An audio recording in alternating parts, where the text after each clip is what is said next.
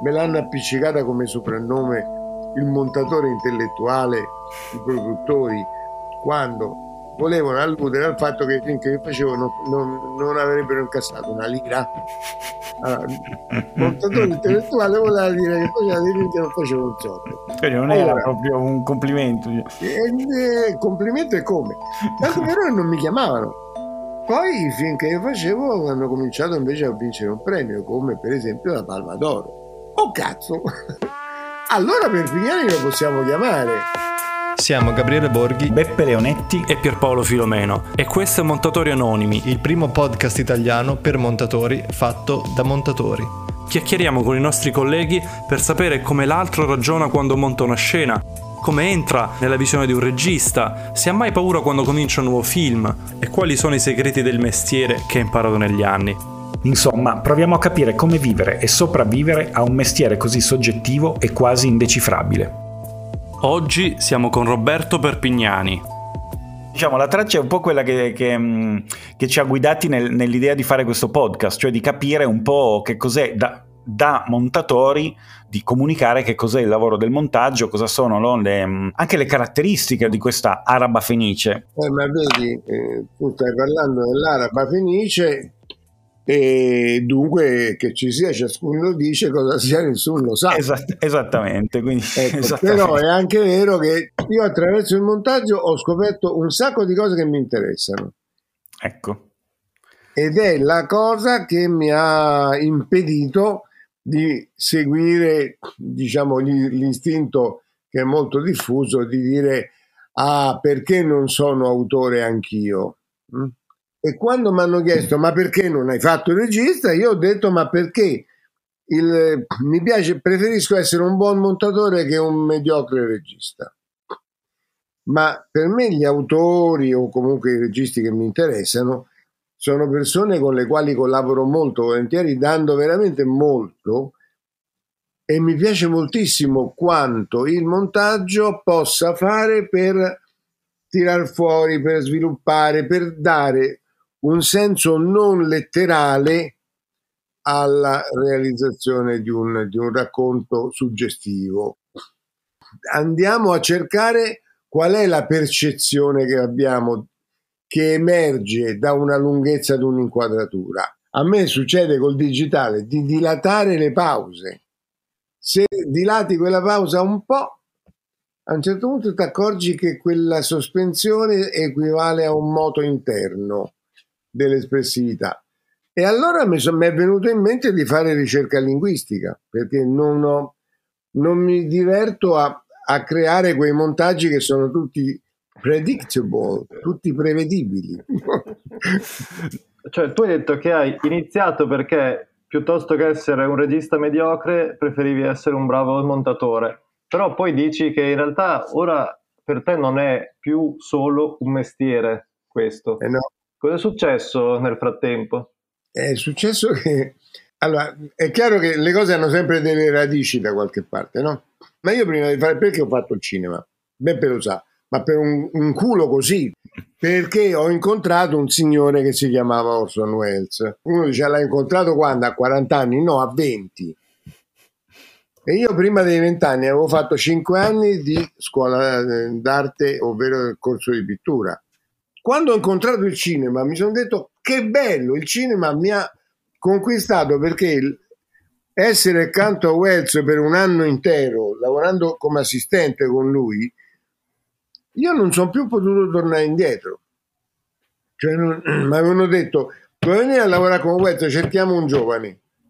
E io ho detto, ma io cazzo c'entro, studio pittura, mi, mi interessavo di psicologia infantile. Per cui la mia strada era già segnata, poi ho detto vabbè ci vado anche perché avevo bisogno di, di lavorare poi. E quando sono arrivato lì è stato Wells che dopo dieci giorni ha detto alla persona che mi aveva chiamato Mariano gli insegni ad usare la moviola. E io la moviola l'ho imparata sotto lo sguardo di Wells facendo una, una quantità di cazzate e poi, poi sostanzialmente lui è stato di una pazienza incredibile. Non ho mai conosciuto nella mia vita una persona così paziente, lui che era impaziente ed era la persona meno paziente del mondo che si potesse conoscere, con me è stato addirittura affettuoso, lasciava che io facessi tutte le mie stronzate e man mano mi diceva questo lo mette lì, questo lo taglia qui, questo lo sposta e ogni giorno diventava sempre più veloce, sempre più veloce, sempre più veloce. Dopo una quindicina di giorni io ero quello che sono, quasi quello che sono ora, cioè non consapevolmente, però sul piano pratico realizzativo ero quello che lui voleva che io fossi, uno strumento. Quando Wells, io facevo delle cose che, che lasciavano, lo lasciavano perplesso, mi diceva perché ha fatto questo? Io rispondevo, ma pensavo che avessi mai detto. Lui mi rispondeva, lei non deve pensare. Allora, per un anno intero lei non deve pensare, però poi la cosa curiosa è che quando mi hanno detto cosa ha imparato da Wells, io ho detto non lo so. Un anno intero di convivenza e di lavoro serrato giorno e notte. Io ho detto io non lo so perché io segno la pellicola come la segnava lui. Come dice Roma, grazie al cazzo, cioè, l'ha imparato da lui, non, ah, la segni così. Lui lavorava con due moviole e io lavoro con due moviole. Lui costruiva le sequenze in modo progressivo, largo e man mano le andava stringendo e diventavano poi il precipitato, l'essenza di quello che lui voleva. E riflettendo ho detto, ma io faccio così. Cioè, per me questo è il metodo, o, o, o l'istinto, l'impulso. E di colpo ho detto, ma Wells mi ha insegnato a pensare. Quello che mi diceva, lei non deve pensare, mi stava insegnando a pensare, non a come si fanno le cose, ma a come questa cosa diventa tua profondamente, perché se non è profonda la, la, l'intuizione, la, l'attitudine a, a, gestire quel ruolo e quel, quel momento, cioè, sostanzialmente fai delle cose per scimmiottamento, per, per uh, adesione a qualche cosa già di, pre, di prevedibile o di, o, di, o di schematicamente in qualche modo funzionale. A proposito appunto uh, di una foto che ti ritrae con Orson Welles alla moviola, hai detto che è una delle rare foto che ci sono di montatori all'opera con regista, perché i montatori, hai detto tu, non vengono fotografati. è indicativo di, di, di, di, come viene percepito appunto il nostro lavoro, eppure il contributo artistico, ma anche, come dire, di scrittura eh, autoriale, tra virgolette, anche se so che questa è una parola un po' eh, da usare con le pinze, il contributo dei montatori al film è paragonabile a quello di altri ruoli che sono considerati autoriali. Beppe quando ha, ricordato al, alcuni episodi con te parla di te come il montautore. mi, mi, pare di capire leggendo e ascoltando altri tuoi interventi che il concetto di autorialità associato al montaggio non è qualcosa che tu ami o non è qualcosa che tu... Ma non la, non la enfatizzerei perché dietro la parola autore c'è una... Da una parte c'è un concetto di, di altissima... Eh, è un riferimento a qualche cosa di, di, di non, non, riferibile ad una, ad una funzione, diciamo, definibile come mestiere. C'è l'impulso e la naturalezza e il bisogno di essere creativi, di avere delle cose da dire, tra virgolette. Allora, avere delle cose da dire mi fa molta fatica. Invece la cosa che mi appassiona dell'autorialità del montaggio è che tu entri in una collaborazione e fai di quella collaborazione la forma creativa di pertinenza, di appropriatezza, di in qualche modo di valorizzazione, di precisazione di quello che si sta dicendo perché, come dicevamo prima, il cinema ha trovato il suo schema, il suo schema funzionale e lo schema funzionale è lì dietro la porta pronto a prenderti la mano in ogni momento. spesso mi metto alle spalle di Annalisa, le mie figlie, eh, i loro ragazzi, compagni, eccetera, e che stanno vedendo magari delle cose in televisione, dei film, de, de, delle serie. E a volte dico, ma come sono fatte bene quelle cose lì? Secondo uno schema, secondo un'efficacia, secondo una valorizzazione del concetto spettacolare, ma non mi alimenta, non mi dà niente se non la capacità comunicativa di un attore che fa una faccia intelligente perché non è sciocco per niente, ma è il limite del cinema diventato spettacolo quando a noi ci hanno detto smettete a noi, a me, Bernardo, a tutti i, i, quelli che erano stati giovani negli anni 60, ci hanno detto smettete con le vostre, diciamo, intemperanze o, o anche la vostra diciamo, ricerca formale che poi rischiava di diventare formalistica, ma comunque smettetela con le vostre audace in qualche modo, perché noi da adesso in poi era la televisione che parlava, abbiamo a che fare con l'audience e non con lo spettatore, rivelandoci appunto che il mercato si era talmente dilatato che, che noi registi per primi non parlavano più in termini di autorialità, ma parlavano in term- termini di rapporto con una concezione dello spettatore così ampia e così indefinita che era, si misurava a milioni di, di ascolto. E allora che è successo? Che ci si è dovuti uniformare anche sui temi, non sulla forma, però che dovevano raggiungere il grande pubblico.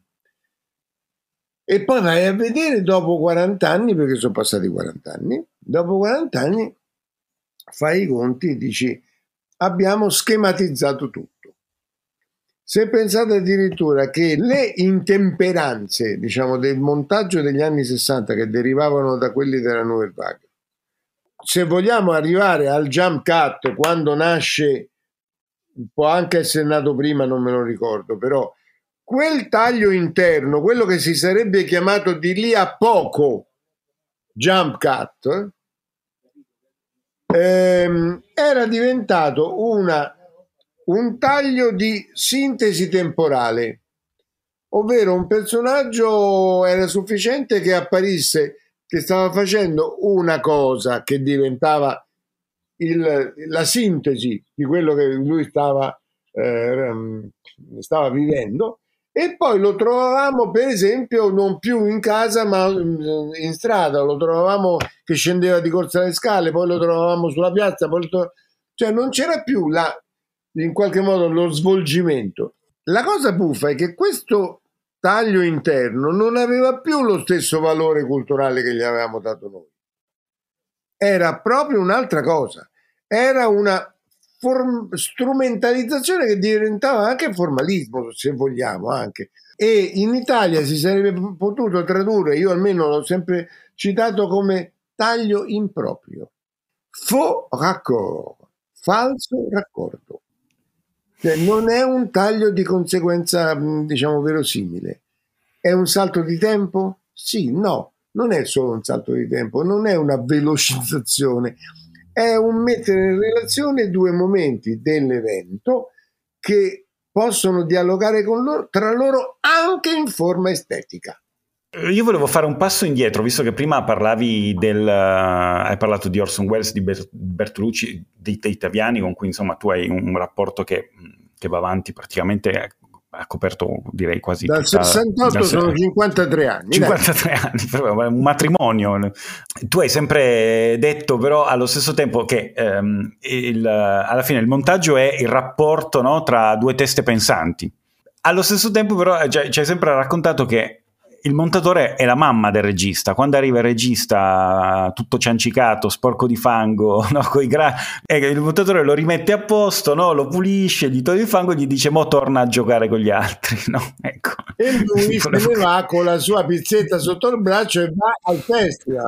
Esatto. E il montatore tu aggiungi rimane a casa no? a... in pantofole. In pantofole, esatto.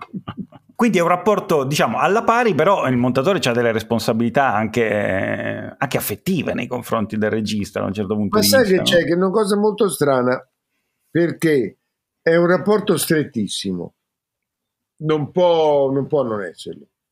Nello stesso tempo, a volte accadono delle cose strane, non ci si trova.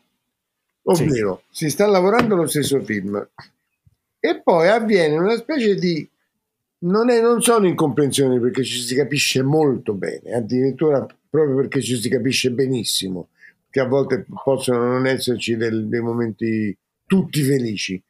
Ma a me è successo un, un regista che è entrato in, nella stanza aprendo la porta so, alle 10 invece che alle 9, per esempio.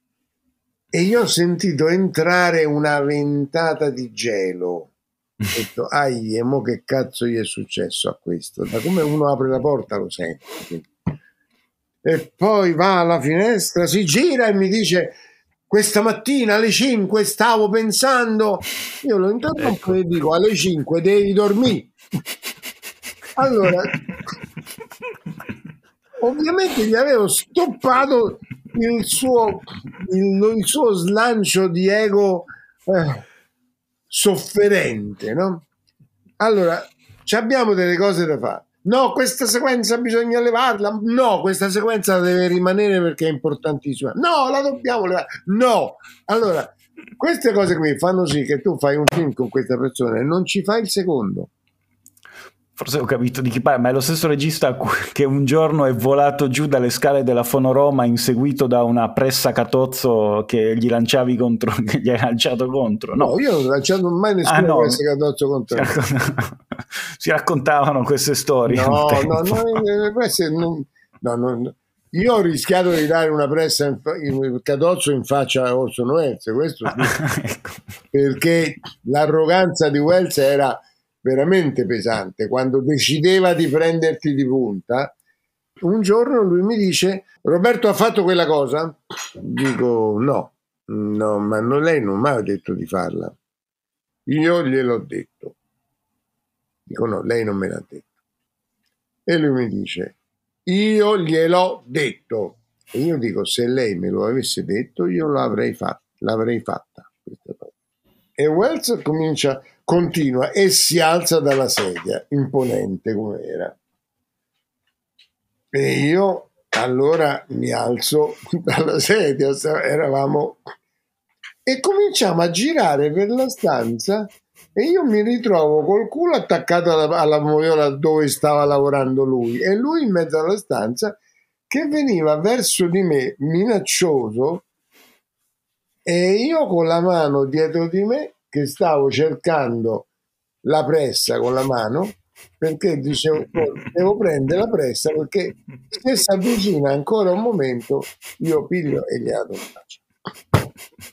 la cosa era, doveva essere risultata veramente al punto di rottura ma di brutto l'ha percepita tutta lui. E allora smette io torno al mio posto, lui si rimette a lavorare e dopo un quarto d'ora, 20 minuti, non so quanto, io stavo d'un male che proprio non potevo. e lui, e sento la voce di Wells che mi dice, Roberto, io drizzo l'orecchio, dico, cazzo vuole questo? Però il tono era diverso. E poi mi dice, vuole caffè? È una delle battute più dolci che io abbia mai ricevuto. Meraviglioso. Cioè, quando in una moviola può succedere di tutto. Le moviole possono essere anche il teatro proprio diciamo nascosto di, di, di cose inconfessabili, però, però, però sempre sostanzialmente sempre quello che conta è l'autenticità. Quando una persona mi arriva in moviola e mi dice, e mi dice io lavoro solo di notte, io che lavoravo giorno e notte, vero, sempre, sento l'arroganza dell'imposizione in qualche modo e io rispondo e io no. Ah, e allora, e allora lavoriamo di giorno. Perché non, non, non ci sto ai diktat, perché poi alla fine non lasci che il, il, temperamento, chiamiamolo temperamento, ma soprattutto qualche volta l'arroganza, possa diventare il termine di, di, di, di un, un, rapporto che mette in difficoltà, soprattutto perché, perché tu stai dando il tuo meglio. Quando, come ti regoli, come fai a capire quando devi interrompere lo slancio del regista che arriva la mattina e dice come fai a capire quando è il momento invece di recepire l'input, eh, i segnali che sta lanciando il regista per poi comunque in qualche modo gestirli anche, ma perché servono per capire che direzione si vuole dare, quando invece sei sicuro che quello che sta proponendo è sbagliato, va subito interrotto, non bisogna farsi no, trascinare in qualcos'altro. Poi, come tu, adesso tu hai detto va subito interrotto, non devi interrompere qualcuno, gliela devi far dire tutta. se deve entrare in contraddizione ci deve entrare con se stesso. Sostanzialmente non devi necessariamente dire non hai capito un cazzo adesso te lo dico io. No perdonami mi riferivo all'episodio che hai raccontato di quando entra ho pensato alle 5 di mattina eh, e tu hai detto vabbè, no lì, lì, lì c'è proprio il fatto che caratterialmente ci sono delle cose che tu non vuoi enfatizzare quello che non va enfatizzato cioè non No, la cosa che è invece veramente importante è che, è che si entri nella, nella comprensione dove uno si accavalla sull'altro, nel senso tu, quello ti dice una cosa e tu capisci cosa sta cercando di, di cosa si sta rappresentando nella testa. Però dici da quello che mi dici io e questa cosa a me è successa con Marco Bellocchio che è una, sul salto nel vuoto, c'è stato un, un giorno che lo ricordo come una, una bellissima, eh, un bellissimo avvenimento. Mm, eravamo di fronte al materiale di una sequenza, materiale che è girato con un'idea, lo, lo senti, proprio i tempi degli attori, mo, era molto un film, un film di recitazione con de, i personaggi che erano mm, molto molto belli, tutti quanti molto centrati. E Marco mi, dis, mi diceva allora questa la montiamo così e io, e io gli dico mm, guarda tu mi stai dicendo come la sequenza è predisposta per essere montata ma io nel materiale vedo dell'altro c'è qualcosa di più e lui non è che mi ha detto sì però guarda io l'ho pensata così realizziamola intanto come l'ho pensata io e lui invece di dirmi questo mi dice, ah, e cioè? E allora io comincio a dirgli una, varia- una variante.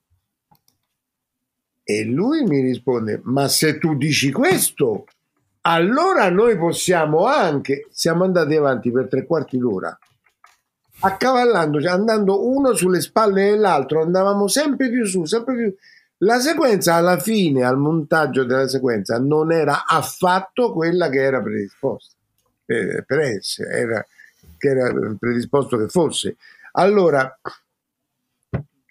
è molto bello quando c'è questo incontro. O, oppure invece con Bernardo a un certo punto, un giorno montando prima della rivoluzione, era la sequenza di Gina eh, che entra a casa del, de, de, la casa a vita, diciamo, dove lei era cresciuta con i genitori, è casa della sorella, e entra nella stanza mistica de, del, dei genitori.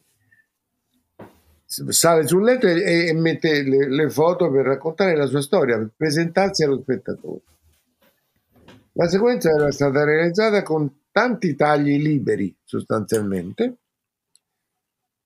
e Bernardo dice: No, è bella, ma manca una cosa. Non so cosa, manca una cosa. Oddio, cosa può mancare? Non mancava niente perché quando avevamo, avevamo creato delle sintesi era per togliere, diciamo, tutto quello che non era essenziale. Tra le cose non essenziali che avevamo tolto è che quando lei entrava all'inizio arrivava lanciava, metteva delle cose sul letto e usciva di campo e poi su quel letto da lontano partiva un carrello che andava a stringere sul bianco della coperta del letto.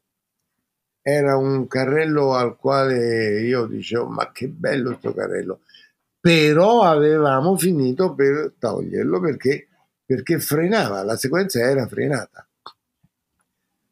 Bernardo mi dice guarda io vado di là, nella stanza accanto stava lavorando Pasolini per i suoi comizi d'amore, dice vado a parlare con Pierpaolo Torno tra un po'. Fatti venire un'idea. Letterale. Io rimango solo davanti alla moiola. La sequenza avanti e indietro, avanti e indietro, avanti e indietro, proprio non... era estenuante questa cosa.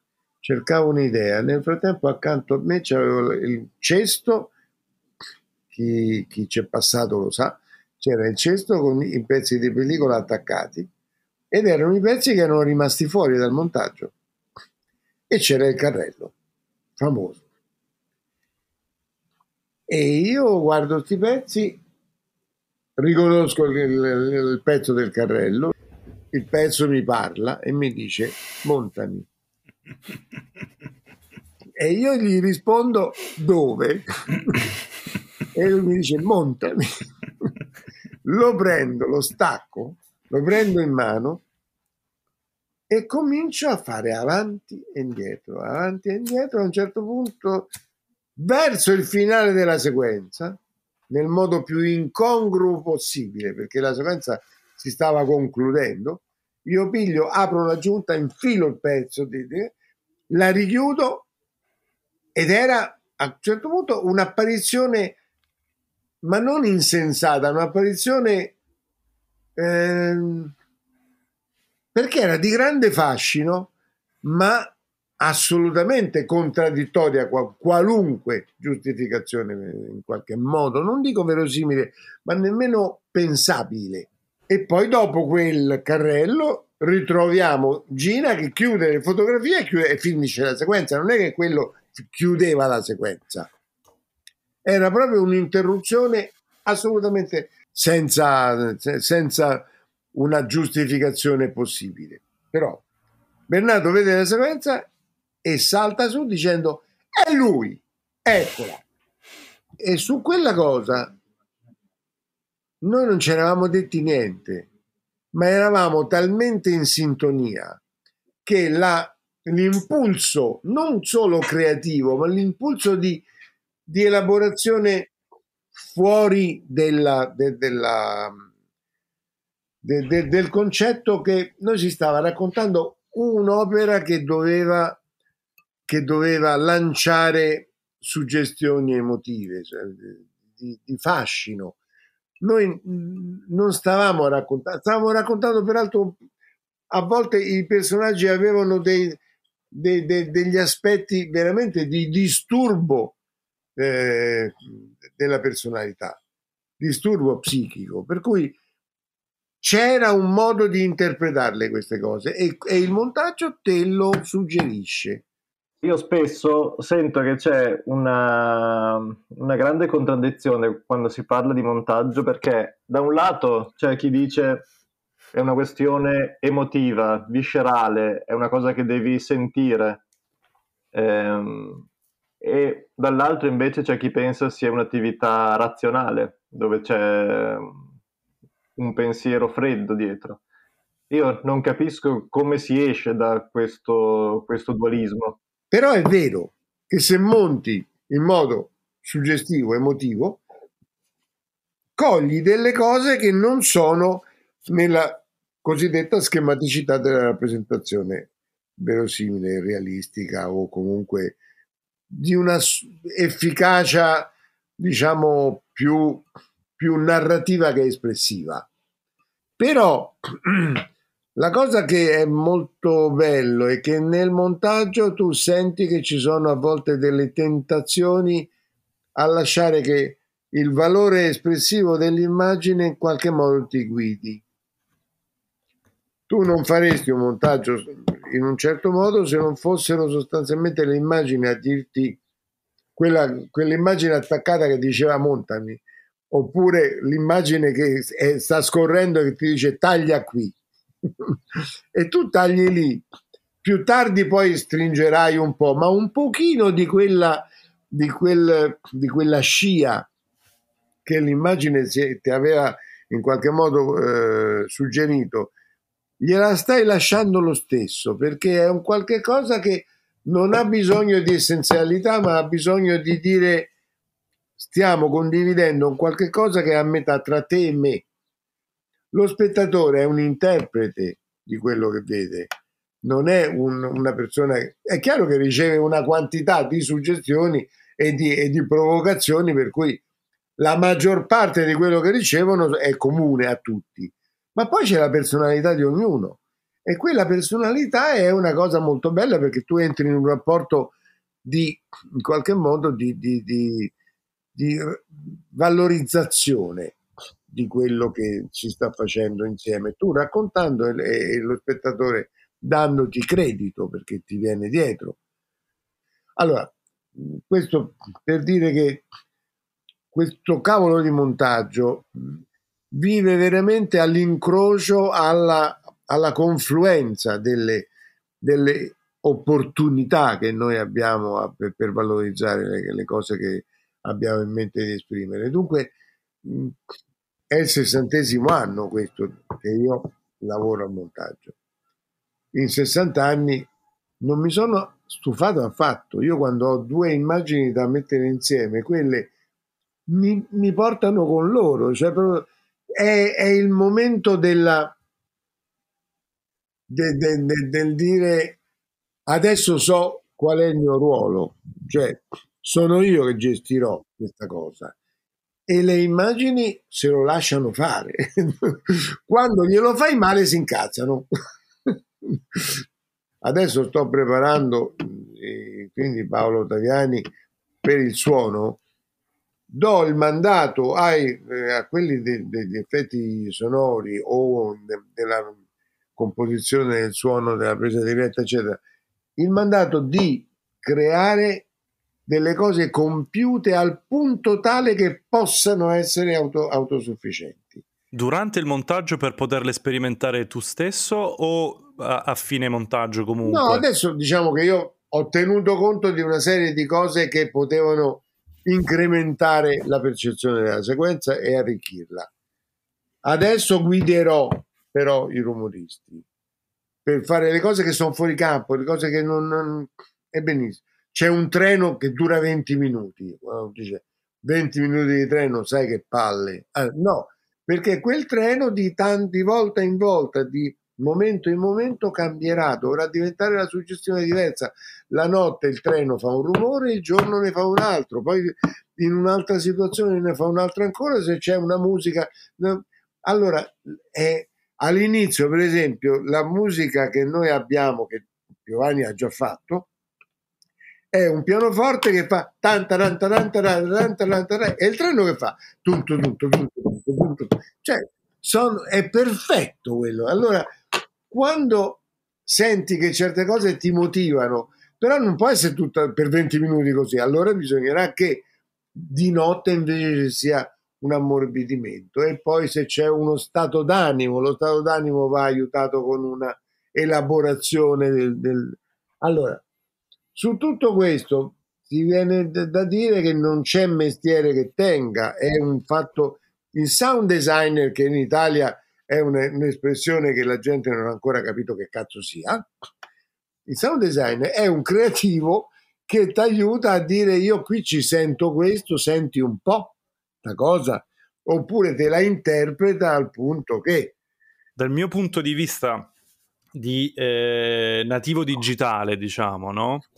Eh, tutti eh, i discorsi che, sono, che ho letto sul, sull'evoluzione del montaggio come linguaggio no? Mh, vertono, sono concentrati sul passaggio dall'analogico al digitale. Ah, Però io vorrei provare ad andare oltre questo, diciamo, approfittando anche della tua esperienza decennale, appunto di 60 anni di montaggio, hai potuto, ehm, a differenza nostra che abbiamo visto solo un'istantanea, diciamo, hai potuto forse riconoscere in tutti questi anni una traiettoria che ha preso eh, de- dell'evoluzione del linguaggio cinematografico e del montaggio, non solo del passaggio al digitale, e magari su dove sta andando, su dove potrebbe andare, su cosa stai tu eh, andando a scandagliare, interessandoti alle, alle neuroscienze, diciamo. Ma guarda, le neuroscienze non hanno a che vedere con il montaggio che passa dall'analogico al digitale, perché è un qualche cosa che appartiene appunto alla nostra attitudine elaborativa profonda. Anzi, semmai hanno rubato dalle nostre possibilità elaborative alcune indicazioni e le hanno fatte diventare il passo ulteriore dell'analogico, diciamo, che eh, il cinema si era dato. E che va benissimo, purché non si dica che quello è il futuro del nostro cervello, perché il nostro cervello che semmai è il futuro del digitale. Allora, se il digitale deve svilupparsi, si potrà sviluppare conoscendo meglio le nostre attitudini profonde. C'è qualcosa che mi disturba nel digitale, che non c'è più l'impulso a prefigurare. Accosti troppo facilmente due cose. Fai una prima, un, un primo abbozzo di, di, di giunta e poi col trim mode fai un po' meno di qua, un po' di più di là, 12 fotogrammi, aspetta, ce ne levo due e ah, ecco, no, così mi sembra che vada bene. Allora, con la pellicola, io facevo dei segni sulla pellicola, prendevo i pezzi, li mettevo insieme e poi, e poi dovevo immaginare dove avrei voluto tagliare l'efficacia che stavo cercando. Nel primo film che ho montato prima della rivoluzione, io mi ricordo con precisione un attacco dove io ho fatto 12, 12 giunte diverse, 12 attacchi diversi, togliendo, levando, mettendo, aggiungendo, eh, sottraendo. Ed erano tanti tagli fisici sulla pellicola con lo scotch sopra, era diventata un'aggiunta inguardabile. Dunque la facilitazione che viene dal digitale non è che io l'ho sentita come un miglioramento del, come una facilitazione per chi ha un altro percorso. Non si può più tornare alla pellicola. Però quando io penso un attacco, io lo penso con la testa di chi pensava prima mm. il, il, proprio progetto, diciamo. Però posso dire una cosa e poi ti, ti lascio continuare. Dai, dai, perché dai. prima facevi un esempio della, di quando dovevi capire dove inserire il carrellino sul suolo bianco. Che andavi avanti e indietro nella sequenza, avanti e indietro, avanti e indietro finché non trovavi. E io lì pensavo, cioè adesso se uno volesse la potrebbe provare dal detto al fatto in ogni punto empiricamente e poi vede come va.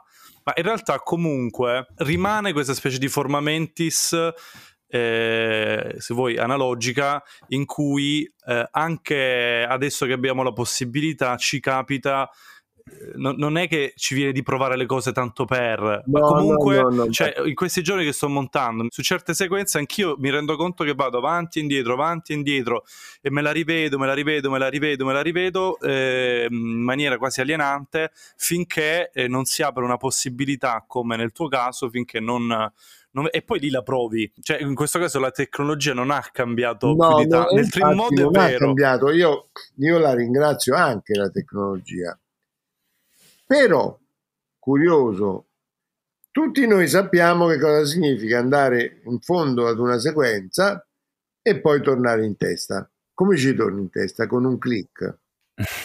Prima andare avanti fino in fondo a un rullo e tornare in testa comportava la metà del tempo di scorrimento naturale di quella cosa perché la moviola poteva andare solo a doppia velocità.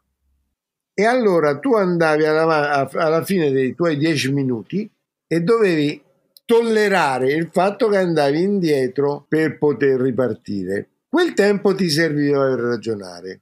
Non solo. Ma lo rivedevi anche. Ma guarda, e nel frattempo andando indietro rivedevi tutto e ti si rielaboravano le cose. Ma poteva anche succedere una cosa in più, che andando indietro tu intervenivi e facevi delle cose perché in qualche modo mentre andavi avanti le avevi previste o pensate. Sono 60 anni che monti. in questi 60 anni c'è una certezza che hai imparato? Ah beh, guarda, la cosa più bella che mi ha detto un mio ex allievo, che mi ha detto la cosa più bella che tu ci hai dato è il valore del dubbio. Dove, sono d'accordo. Sul dubbio noi possiamo costruire delle cose infinite.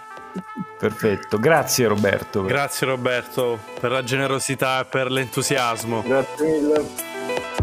Montatori Anonimi è un podcast di Gabriele Borghi, Pierpaolo Filomeno e Beppe Leonetti. La sigla è di Sacco Chiaff. Trovate Montatori Anonimi anche su Instagram e Facebook e su www.montatorianonimi.it. La prima stagione di Montatori Anonimi si conclude qui. Grazie a chi ha partecipato e a voi per averci ascoltato e supportato. Continuate a seguirci per aggiornamenti sulla prossima stagione.